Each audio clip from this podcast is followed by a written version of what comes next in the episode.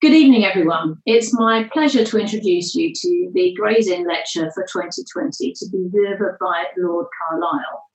Before I introduce the speaker, let me say something about the reason why we at Gresham are hosting the Gray's Inn Lecture. If you look at the background that I'm speaking against, you'll see the hall that this should have been delivered in, but for uh, COVID. Gray's Inn and the links with Barnard's Inn go back many, many years. This building dates back to at least the mid 13th century. In the 15th century, the property was let to Mr. Barnard, and in 1453, it was established as an inn of chancery, which is a sort of law school linked to Gray's Inn, hence the Gray's Inn lectures. That takes me to tonight's lecture, the title being De-Radicalisation, Illusion or Reality, and we are lucky to have Lord Carlile delivering it to us. Let me tell you a little about Lord Carlile. Clearly, you all know that he was a silk, but how many of you knew that he took it at the very early age of 36? He was a Deputy High Court judge. He was an MP uh, for the Lib Dems for many years and became leader of the Welsh Democratic Party. He became a life peer, an independent peer, in 1999. He was made the independent reviewer for terrorism legislation in 2001 to 2011 and was awarded a CBE in 2012 for his services to national security. With that catalogue of experience to bring to bear upon this lecture, I am sure you will find this evening enormously entertaining and informative, and at some points challenging, which is exactly the type of intelligent debate and content that Gray's Inn and Gresham wish to bring to you. I'm delighted to have been asked to deliver the Barnard's Inn reading for 2020. Having done so once before, I'm conscious of the special privilege of being here albeit virtually, this year. I follow many distinguished readers. It's an especial honour to succeed Lord Kerr of Tonaghmore, who last year spoke of the challenges which confront judges when required to take on the role of a jury in applying a common sense approach to the meaning of words. He reflected on the essential role of the courts in upholding individual rights and how best this role can be performed whilst also ensuring that decisions accord with society's broader expectations of justice.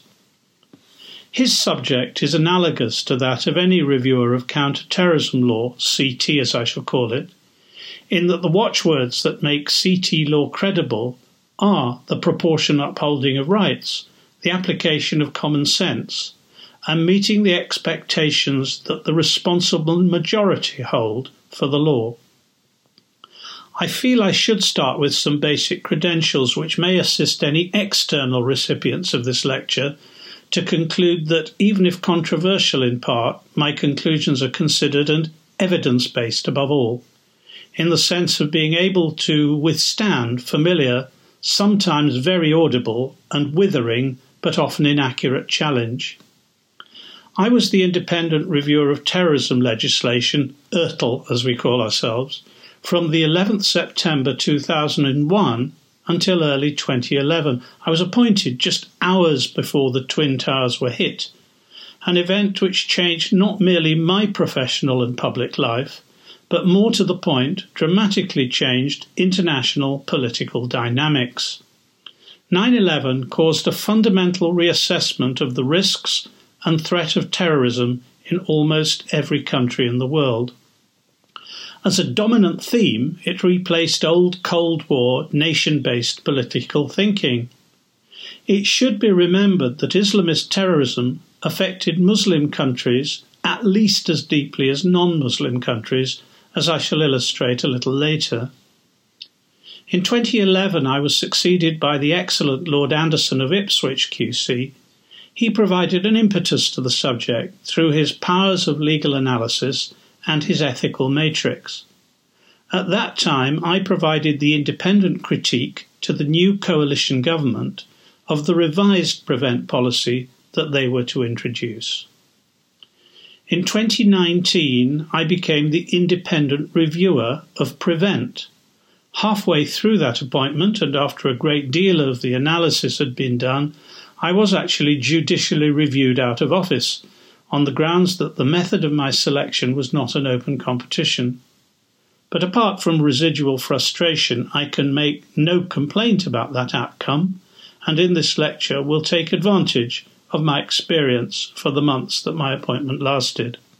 So, I've spent much of the last 20 years immersed in issues in which the largest challenge is preventing and dealing with radicalization to avoid terrorism. Context, of course, always is key to any debate. In the past three months, the context plainly has changed. Over 40,000 British citizens, young and mostly older, have died from COVID 19. It has laid bare to all of us, especially we of older generations, our vulnerability to natural phenomena. It has exposed the frailties of human planning, even when carried out by prominent politicians and scientists almost all of high quality and all capable of sharing their diverse qualifications and life experiences. It has heightened our sensitivity to events, even elevating an unwise walk in the woods to political crisis status. There is a possibility, I would say a risk, that the volume and outcomes of COVID 19 may lead some to disregard terrorism or see it now as a minor issue in relative terms. They should not forget that according to analysis released in November 2019, for example by the Institute for Economics and Peace, the IEP, the UK was found to be the EU country most affected by terrorism, ahead of France, Germany, Belgium, and Spain, and outside the EU, ahead of Sri Lanka, Iran, Russia, and Israel.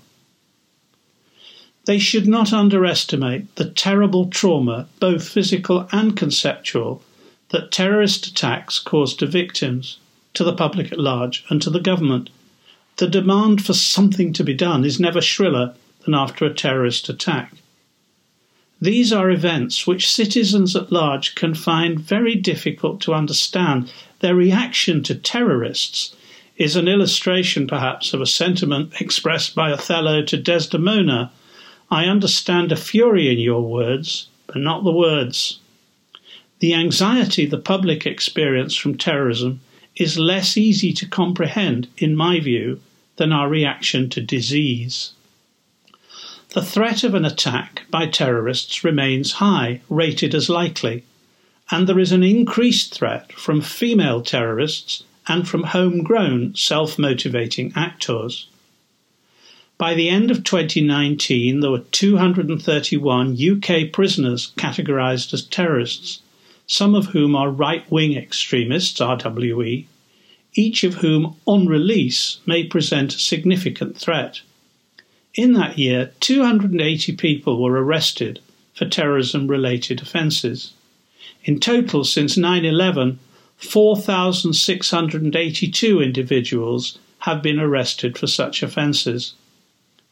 In the terrorism context, what has happened since the 2020 pandemic commenced? Does it justify, justify placing terrorism at a lower level of concern?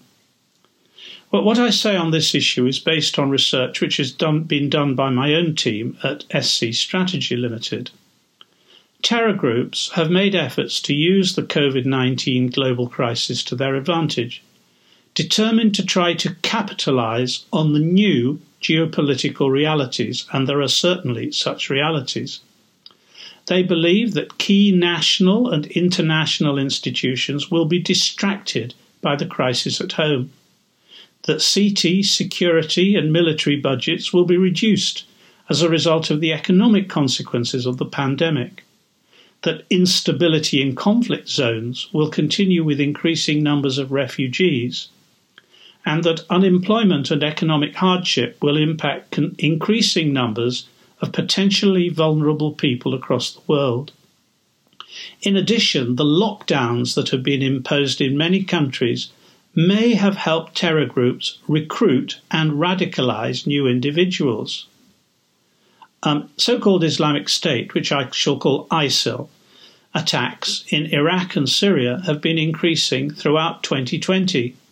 Beyond the Middle East, attacks in Mozambique and, the, and in the Philippines show the group's geographic expansion. And attacks in Afghanistan suggest the group will look to capitalize on the US withdrawal. I'll give you a few examples. On the 6th of March this year, ISIL claimed an attack on a ceremony in Kabul where at least 32 people were killed and 81 wounded when gunmen opened fire.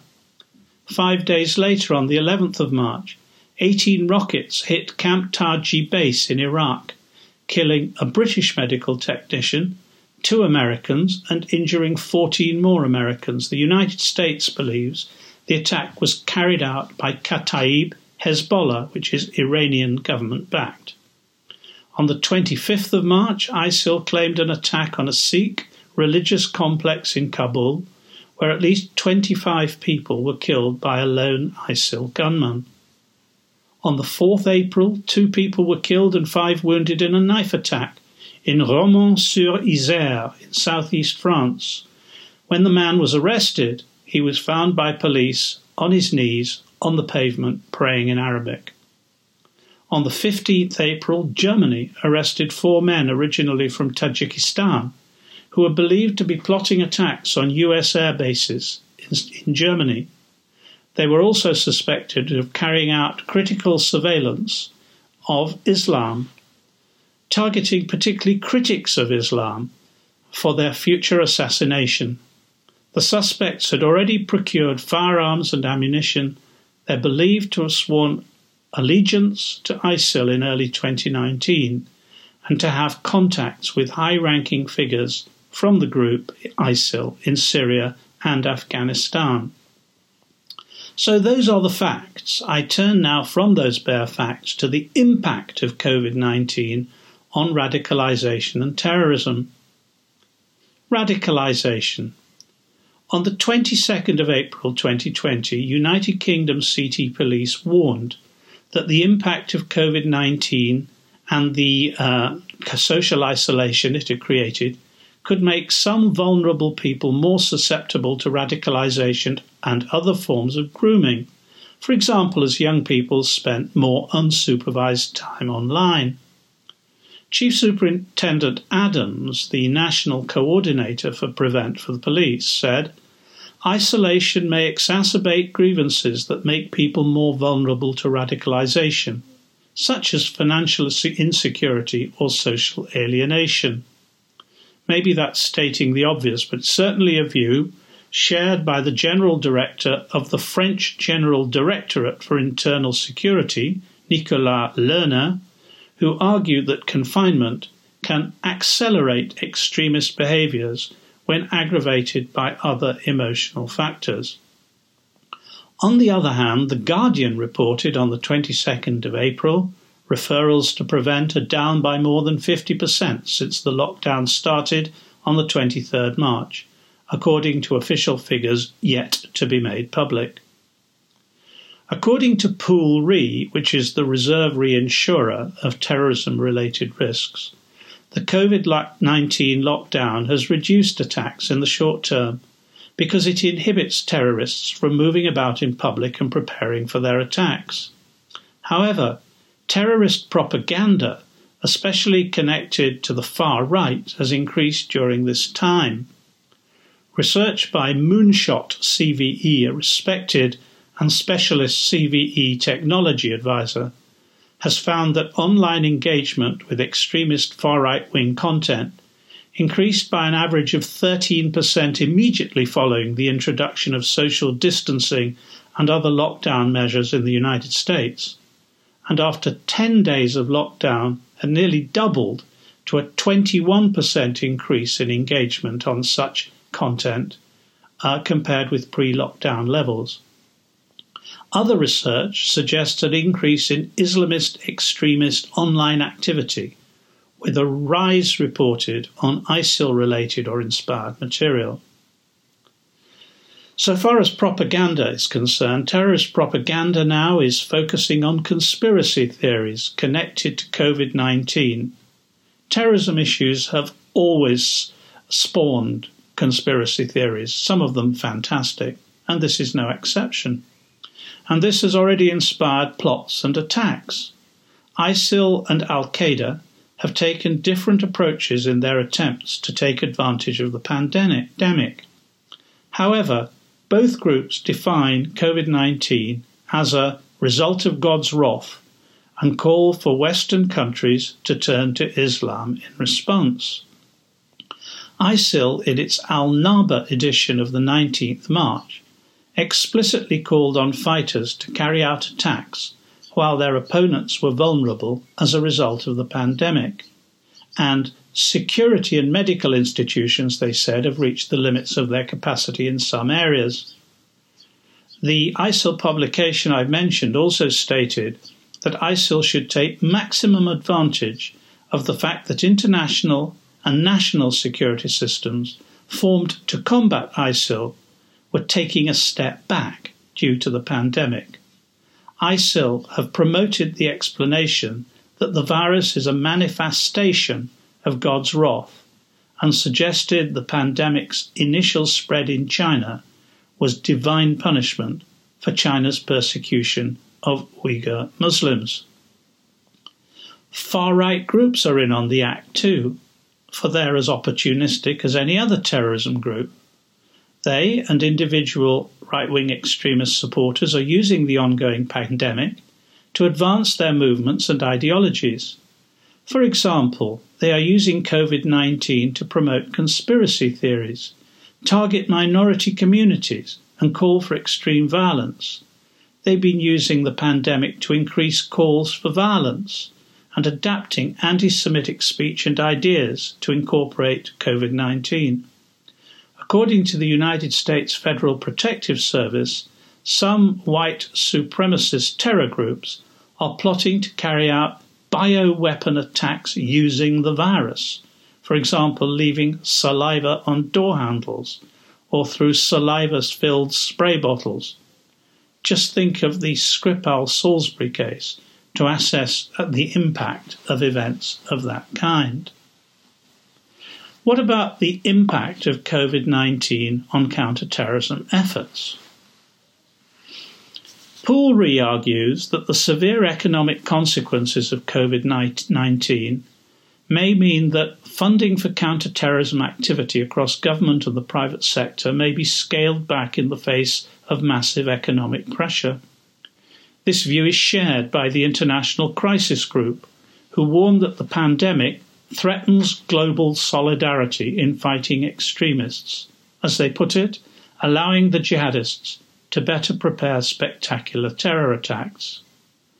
The much respected Secretary General of the UN, Antonio Guterres, said to the Security Council on the 9th April 2020 the threat of terrorism remains alive. Terrorist groups may see a window of opportunity to strike while the attention of most governments is turned towards the pandemic. Guterres also commented on the potential for terrorists to use biochemical weapons. He said the weaknesses and lack of preparedness exposed by this pandemic provide a window onto how a bioterrorist attack might unfold and may increase its risks non state groups could gain access to virulent strains that could pose similar devastation to societies around the globe. I take that warning seriously. I can provide much more evidence and argument to support my considered advice that COVID 19 threatens the international solidarity and cooperation, such as it has been, for its not being complete, that has been crucial to fighting ISIL and Al Qaeda. So, should COVID 19 affect empirical policy decisions in, and practice in relation to countering violent extremism, CVE? The short answer is that it would, in my view, be negligent, and I choose my word carefully, to lower our guard against terrorism. So, where should we go from here? Well, during the course of my interrupted prevent review, which came to its abrupt end in February 2020, in which I was deeply occupied since August 2019, I considered various themes, and to do so, I and a very proficient support team conducted 55 meetings and engagement events with a total of 476 people. Just to give you an idea of my evidence base, that task was made up of 39 one to one meetings with me, eight one to one meetings with other members of my team, six listening and engagement events in Scotland, Leeds, Newcastle, Manchester, Tower Hamlets, and Luton, and two visits to European partners, Denmark and Germany, as well as attendance at other events to listen to views of those interested in or affected by Prevent. Also, I asked for evidence broadly by a call for evidence, a CFE. Over 340 submissions were received in response to my CFE. The call contained a quite long indicative questionnaire highlighting key issues, encouraging respondents only to reply to the questions that were of interest to them. The number of responses per question was analysed together with a summary of the roles and experience of respondents. Work was continuing to tabulate and analyse the responses with a view to follow up of those that seemed to me to be of the greatest materiality. In addition, some bespoke research was provided to assist the review just one example was research by students into student attitudes by the Hillary Rodham Clinton School of Law, which is at Swansea University. All this provided a valuable body of evidence underpinning what I suppose I have to call my provisional conclusions. I also commissioned some systems mapping. The Cabinet Office's Policy Lab had conducted a considerable amount of work on converting into a report the output from a systems mapping workshop with National Prevent representatives. This was intended later to include ethnographic work with people with lived experience of Prevent. I believe it would have showed positive results for those experiences of Prevent, obviously not in all cases, but in most. I also commissioned and was troubled by an academic literature review. An expert team produced a draft report setting out some of the academic literature on Prevent. Academic focus has largely been around the concepts surrounding Prevent, including radicalization and risk factors. This provided some useful insight.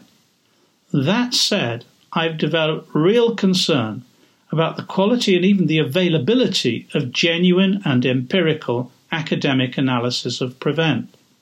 Some academics interested in the field, despite threadbare research, are opponents of the policy before they've written a word, some viscerally so, an attitude that sits uncomfortably alongside what I heard of positive practical experience of prevent programs. Everything the work streams I've just described provided to me remains valid. COVID 19 undermines none of it. I now turn to my own conclusions. They are based on my research and evidence, though of course I remain open minded to further evidence if it appears.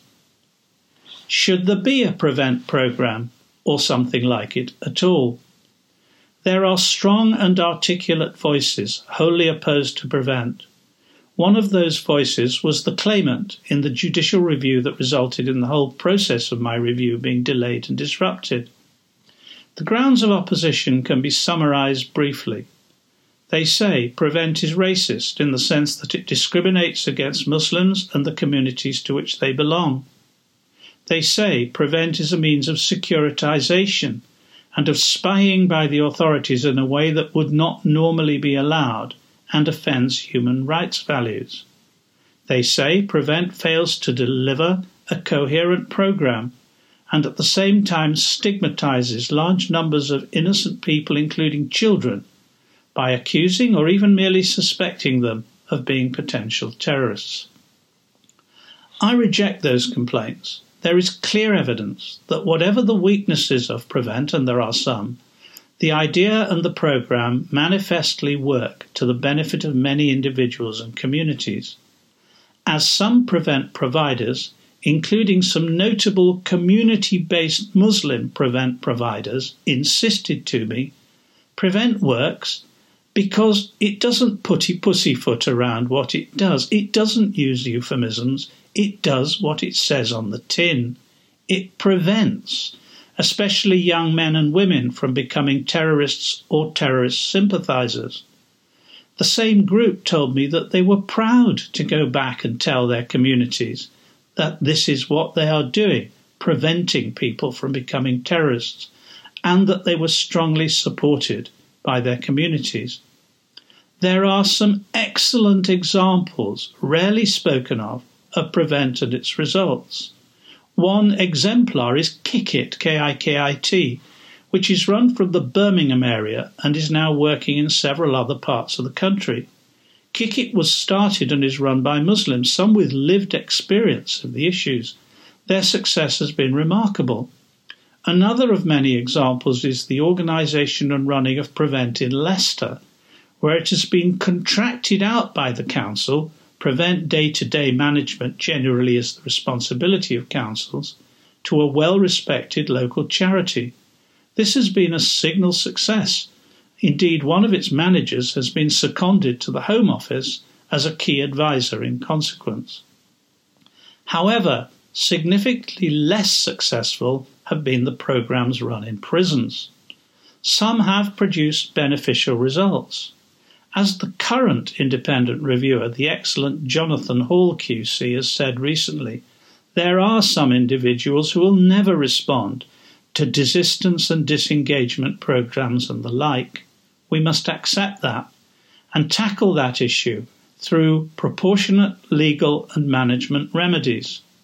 What are not acceptable are poorly conceived programs in the prisons run with little review, analysis, or quality control, and worst of all, in impossible conditions. The case of Usman Khan, the Fishmongers' Hall attacker, is instructive as an example. He was a supposed graduate of a successful program, accepted as such by experts of goodwill. However, wholly credible evidence provided to me and immediately conveyed to the Home Office reveals that, first, many prison staff with everyday access to him did not believe in the slightest that he'd been reformed at all. Secondly, prison staff were inadequately supported to deal with such cases. I understand that the current Lord Chancellor is concerned about this and is taking appropriate steps. Thirdly, there was insufficient consultation with staff. Fourth, there was little quality control of the program meetings in that prison. Fifth, Friday prayers were an unruly event, with the radicalized running their own meeting within a meeting with impunity. And sixth, of course unapproved, Sharia courts were being run within the prison, with penalties being administered by prisoners on prisoners, including flogging. Clearly, any such situation is unacceptable. As to remedies, one of the first potential actions may have to be to separate serving terrorist prisoners from others. Some of those others may well become involved in the present circumstances through the combination of being impressionable and through the boredom of being in prison. Above all, there should be a far more structured, collegiate, and scrutinized system for prison countering violent extremism programs. Another important instrument would be the effective re- reintroduction, whatever name is used, of control orders, or strengthening the misnamed TPIMs. I attended some meetings of the Control Orders Review Group, CORG, in the Home Office between 2005 and 11 and visited controllees to assess the effects on them of control orders. The orders were upheld by the judiciary, sometimes, of course, subject to variations. They were proportionate. Usman Khan, on release, if properly assessed, would have been an obvious candidate for a control order. In my view, their removal was a mistaken decision by the coalition government early in its term of office and against some well founded advice as an option to be made available to the much overburdened parole board, their reintroduction, both as executive orders and with availability to the parole board, would be justified and beneficial. I know, and indeed I've been reminded by Jonathan Hall, that license conditions can do almost everything a TPIM can. he has recommended some additional powers of search for offenders on license. However, my view is that a reviewable executive power to impose a control order, subject, of course, to review by the courts, or a strengthened TPIM, would enhance the protection of the public in such cases. Next question I want to answer is whether there is adequate national structure and oversight of Prevent. How effective is the current structure and oversight for Prevent? That oversight includes scrutiny of local, regional, and national structures, links within and across government departments, uh, examination of the role of prevent coordinators, and existing governance, scrutiny, and accountability, accountability mechanisms. In my view, there are some remediable issues, and remediated they must be for the necessary na- national structure to work. They include 1 resolving afresh where responsibility for prevent strategy, oversight, policy, and delivery, respectively, should sit, for example, in the Home Office or elsewhere in, or for that matter, out of government. Second, there should be um, urgent examination of national, regional, and local governance of Prevent to make the system suitably scrutinised by and accountable to the public. Third, there should be assurance that government departments and units within departments work together effectively on Prevent. Fourth, there should be improved work and cooperation across the Prevent system of policy officials, local authorities, police, intervention providers, and oversight bodies in order to achieve Prevent objectives. Fifth, there should be clear recognition that Prevent is a counter terrorism policy as opposed to a safeguarding policy. And sixth, there should be the creation of a permanent and functionally useful oversight mechanism. What about the police role? Well, the police are one of the bodies, for good reasons, that can refer individuals to prevent, as can schools, colleges, and others. However, with the possible exception of Scotland, where the structures and scale are different, the involvement of the police after referral is seen as problematic. One allegation is that uh, excessive police involvement has led to the over securitization of Prevent. My evidence based analysis is sympathetic to the view that even where the police act with perfect propriety, which is generally the case, the perception of some important participants in the process will remain hostile to anything other than low level police involvement. My conclusion is that after referral of an individual, CT police should step back and allow only necessary interventions by community policing unless and until a potential risk of terrorism crime becomes evident in the prevent process. Has the government given the police sufficient clarity on what their role should and should not be and why? Well, I think no. I think that more could be done to formulate clearly the limits of police involvement.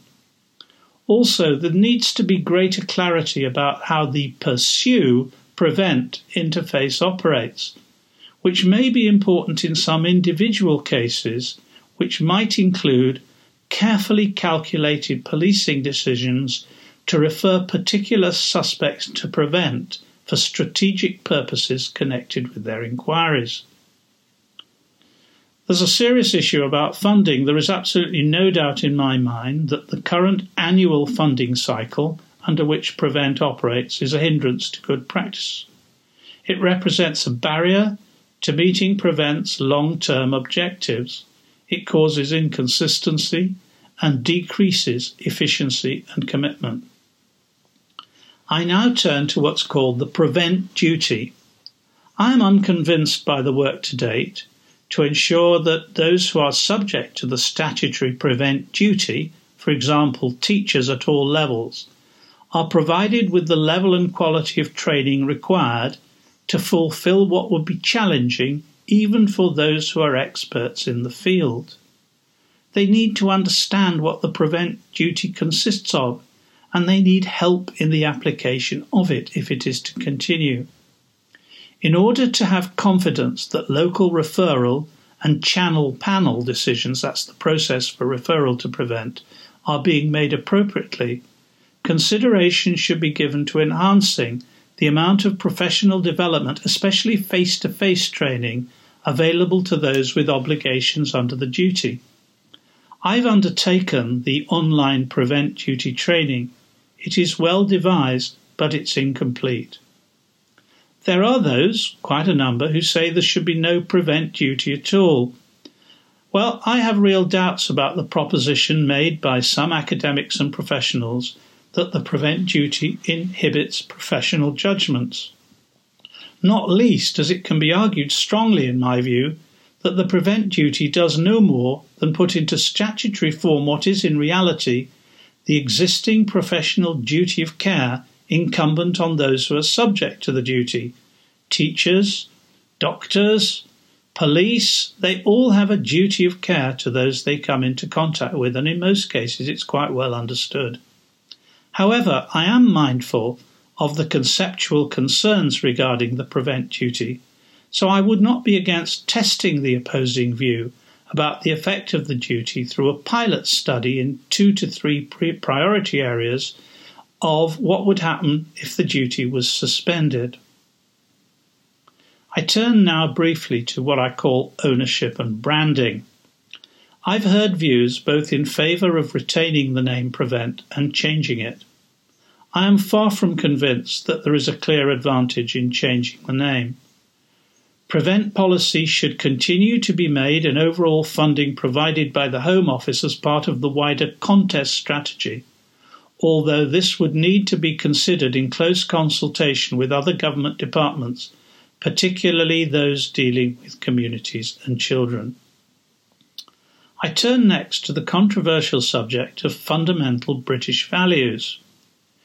There should be an urgent review of the relevance of the British values agenda in the context of preventing and countering violent extremism in my opinion, the uh, requirement to put forward fundamental British values has proved confusing and inconsistent for prevent program providers and subjects alike.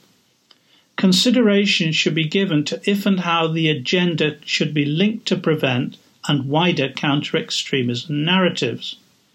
British values look quite different in different parts of the country and in different communities. More broadly, I suggest that the British values agenda might better be refocused on concepts of rights and duties. It is worth asking what is the society or commonality within which diversity is to be defined? What is the nature of the community in which legitimate diversity is to flourish? What are the rights and duties flowing from that? An expression of shared rights and duties could prove to be a sounder test bed than a muddled set of fundamental British values, which might be very different, for example, in Llansantffraid as compared with Luton. So I turn now to emerging thinking and tasks. It will be the task of the new Prevent Reviewer, still to be appointed, to develop robust recommendations for the future of the UK's strategy for preventing those vulnerable to being drawn into violent radicalisation.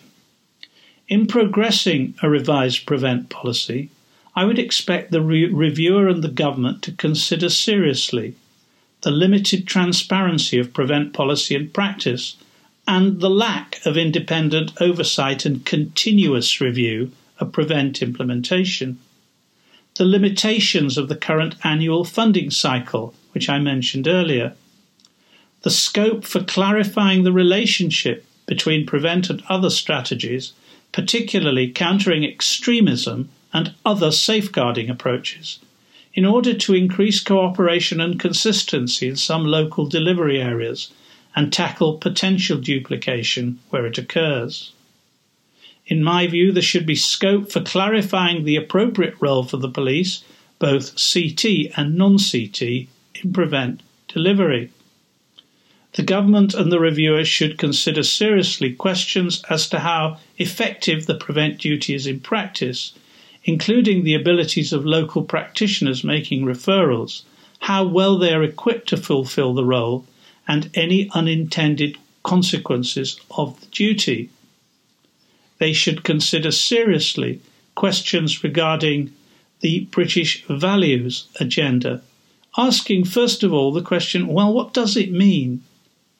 They should consider questions regarding the implementation of Prevent in prisons and probation, and they should look to learning that can be gleaned from the approaches in other countries. My um, experience and investigation leads me to suggest that the government considers the following as the most urgent improvements. First, it is important that Prevent should be focused specifically and clearly on the prevention of violent extremism, giving its attention to those reasonably and empirically considered to be future terrorists. Second, consideration should be given to making prevent policy and delivery much more transparent, including provision of details of how referrals are made, how personal information is used, and a right of redress in the case of justified concerns.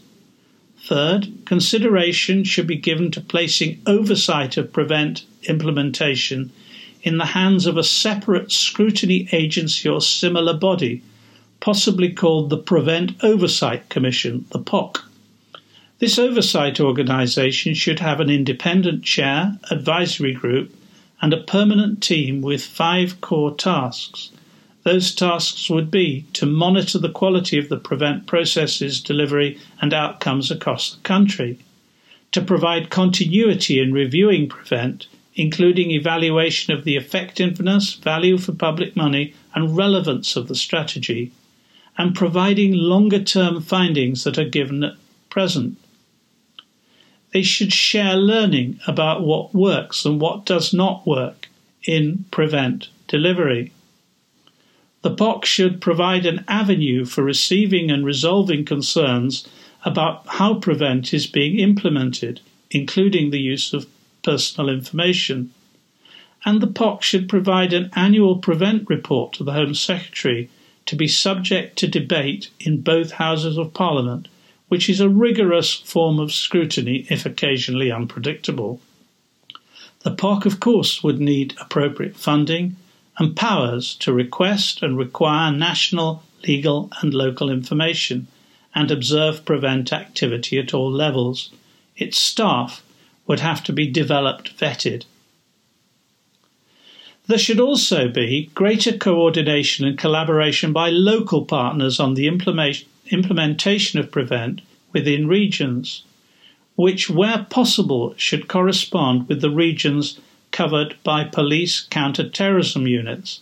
At the moment, we have 43 territorial police forces, 11 counter-terrorism units, and it seems to me that we need to uh, standardize some of those areas albeit it's a forlorn hope that we will reduce the 43 territorial police areas to 11 or 12. Next, drawing on what I saw in Scotland and Denmark and heard about from Leicester, there should be scope for greater freedom within regions and local areas for how Prevent is delivered, branded, and resourced, with an ability to flex resource within the region, subject to the assurance provided by the new oversight body POC. Then, consideration should also be given to whether existing government, government funding streams and decisions across Prevent and elsewhere are providing the most efficient, effective, and sustainable arrangements to achieve Prevent's objectives. And finally, but importantly, there should be a wholesale revision of the procedures, processes, and assessments of prisoners serving sentences for terrorism offences and others found to have been radicalised in prison. I believe the release of such prisoners should be subject to new legal provisions designed to protect the public. The parole board should be involved in all such decisions, with the chair in such cases of good seniority, at least a senior circuit judge. And I do believe that it would be much better for the system if parole board hearings in such cases could be in public as far as national security permits, or at the very least, much more transparent than at present. Countering terrorism and de radicalisation present huge public policy, strategic, and methodological challenges. They must be met in the public interest to protect our society and the polity in which we live.